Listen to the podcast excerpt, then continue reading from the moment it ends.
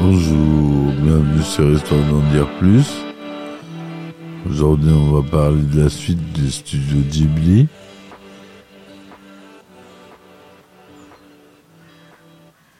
Bon, j'espère que vous allez bien.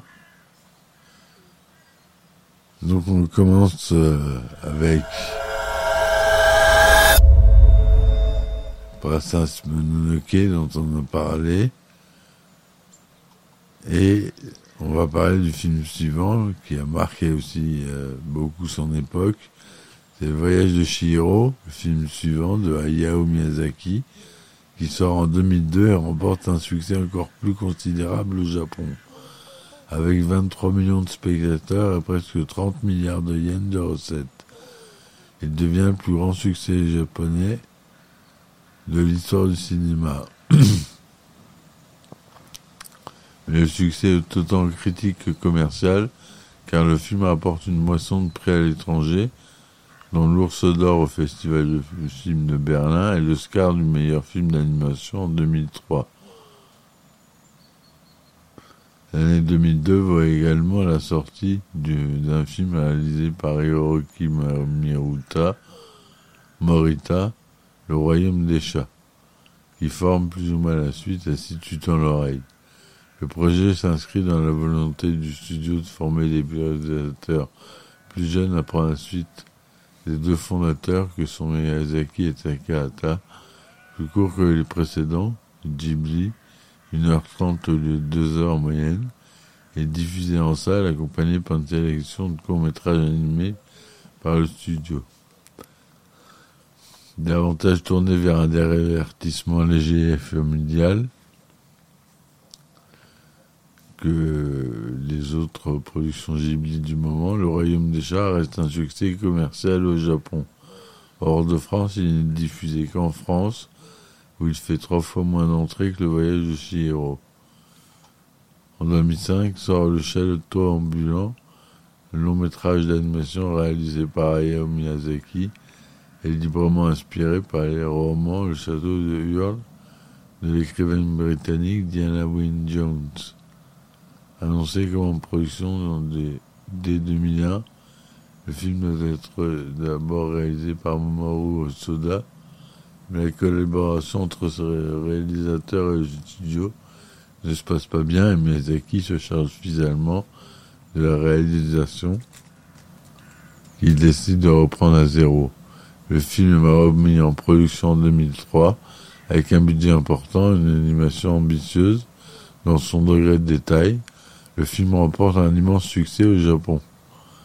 À l'occasion de la sortie du château ambulant en France, une exposition est organisée par BVI France, la branche française de Buena Vista International, qui assure alors la diffusion des films Ghibli.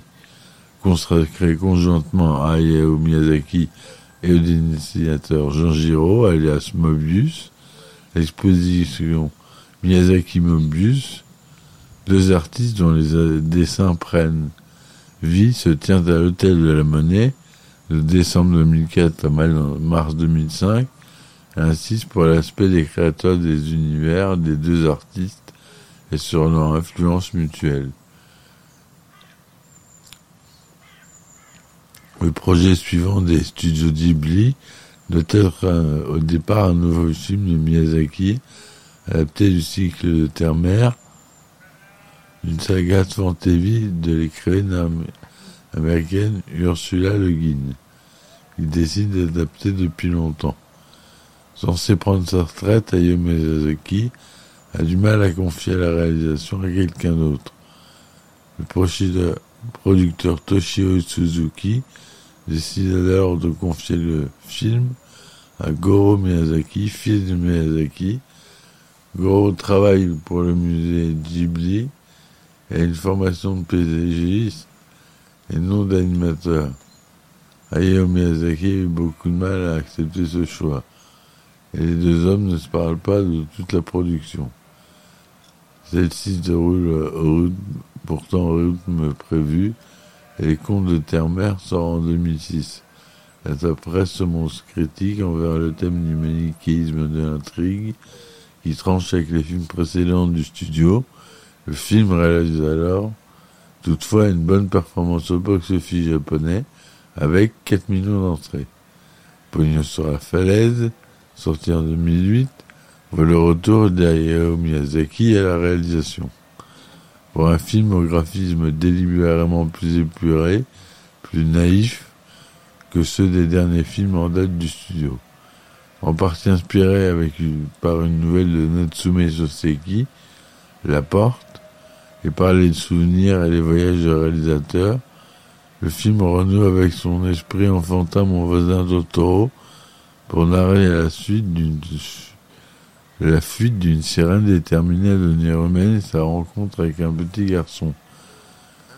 Le studio confie la réalisation de son film suivant un nouveau réalisateur, Hiromasada Yone Yabashi, qui, travaille chez Ghibli depuis 1996 Arietti, le petit monde des chapardeurs, s'inspire librement de la série de romans de fantasy pour la jeunesse, Les chapardeurs, de l'écrivaine Marie Norton. Le film sort au Japon en 2010. C'est Disney qui a sorti ça. Euh, il était présent au Club Dorothée de dessin animé, je ne me rappelle plus du nom. Et je crois qu'en anglais c'était The Borrower, justement. Vous voyez ce que... Non? Bon, c'est pas grave. On continue.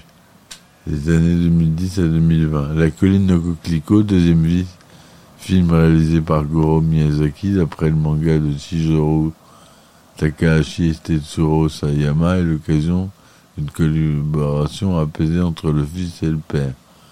La production est perturbée par le séisme du 11 mars 2011 et sort à la date prévue en juillet 2011.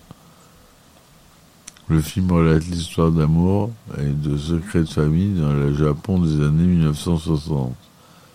Le 5 juin 2012, le porte-parole de la compagnie J-Kids annonce avoir obtenu les droits de distribution nord-américains pour la colline au coquelicot long métrage sortant de millions au Japon. C'est la première fois depuis une quinzaine d'années qu'un film est distribué hors du Japon par une autre entreprise que Disney. L'année 2013 voit la sortie de long métrage réalisé par les deux fondateurs du studio. En juin, Le vent se lève d'Ayao Miyazaki retrace le parcours de Shiro Horikoshi, ingénieur en aéronautique militaire du début du XXe siècle, Thierry entre sa passion pour l'aéronautique, une marche à la guerre qui dépasse et ses sentiments pour une jeune femme tuberculeuse. Le film ne recourt au merveilleux que dans les scènes de rêve. Malgré des critiques parfois déconcertées, le film prend la tête du box-office japonais de l'année en décembre. Le conte de la princesse Kaguya d'Isao Takahata adapte le conte traditionnel japonais Kaguya Hime, la princesse Kaguya, dans un univers visuel tout en aquarelle. La production dépasse largement les délais prévus et se met en difficulté. La campagne publicitaire initialement prévue, la sortie devint coïncider avec Le vent se lève. Le film est accueilli par la critique comme un chef-d'œuvre au Japon, puis en France. Il paru un pas au succès escompté dans les salles, ce qui fait perdre de l'argent en studio.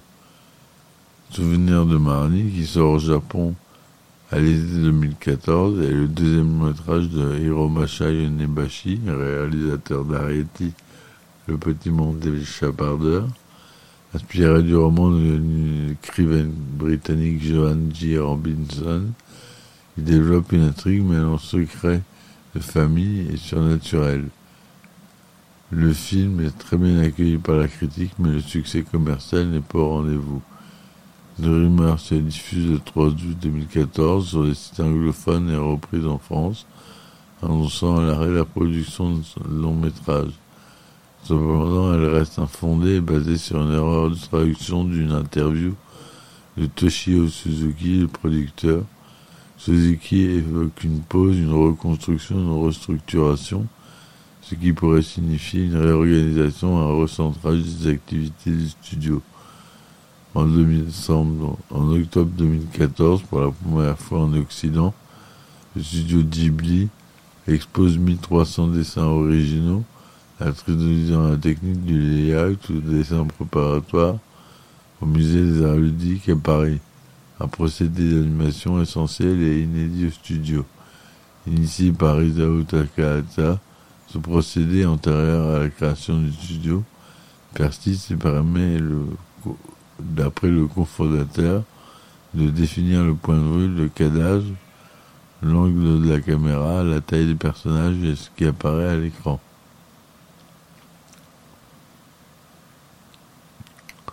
Le studio participe alors à une coproduction internationale, La Tortue Rouge, réalisée par le néerlandais Michael Dudok-Witt, à laquelle participent productions françaises, belges et allemandes.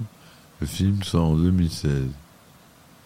La même année, Hayao Miyazaki commence à travailler sur un nouveau projet, Kimitashi Wado Ido Ikuruga, un long métrage animé et un roman. Et vous, comment vivez-vous? Genzaburo Yoshino, publié en 1937. À la fin de l'année 2019, aucune date de sortie n'est annoncée. Le 1er juillet 2020, le studio annonce qu'un film est en production de plus en plus de celui-là. En juin 2020, le studio indique que ce deuxième film s'intitulera Aya et la sorcière, qui est réalisé par Goro Miyazaki, et il s'agit d'un long métrage entièrement en images de synthèse, adapté du roman Aya et la sorcière de Diana Wynne Jones. L'année 2020, le studio Ghibli s'agrandir et modifie ses partenariats en matière de distribution de ses films à l'étranger selon ces termes, d'un partenariat avec la plateforme de vidéo à la demande Netflix. L'intégralité de ces longs métrages produits par Ghibli, excepté la production de La Tortue Rouge, deviennent visionnés en ligne sur cette plateforme en Europe, au Moyen-Orient, en Afrique et en Océanie en 2020, tandis que HBO Max obtient le droit de diffusion sur Internet aux États-Unis. Le délicieux, il est disponible depuis décembre 2019. En septembre 2020, le distributeur européen Wild Bunch annonce après avoir acquis les, les droits de distribution du catalogue du studio Ghibli en France, succédant à Disney.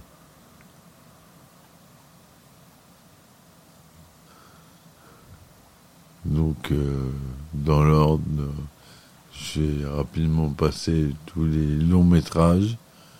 Le château dans le ciel, mon voisin Totoro, le tombeau de Luciole, Kiki et petite sorcière, souvenir goutte à goutte. Porco Rosso, je peux entendre l'océan, Pompoko, si tu entends l'oreille. Princesse Mononoke, mes voisins Yamada, voyage de Shiro, le royaume des chats, le château ambulant, le conte de terre et mer. Pogné sur la falaise, Arieti, le petit monde des chapardeurs, la colline au le vent se lève, le conte de la princesse Kaguya, Souvenir Marni, la tortue rouge et Aya la petite sorcière. Et, et la sorcière.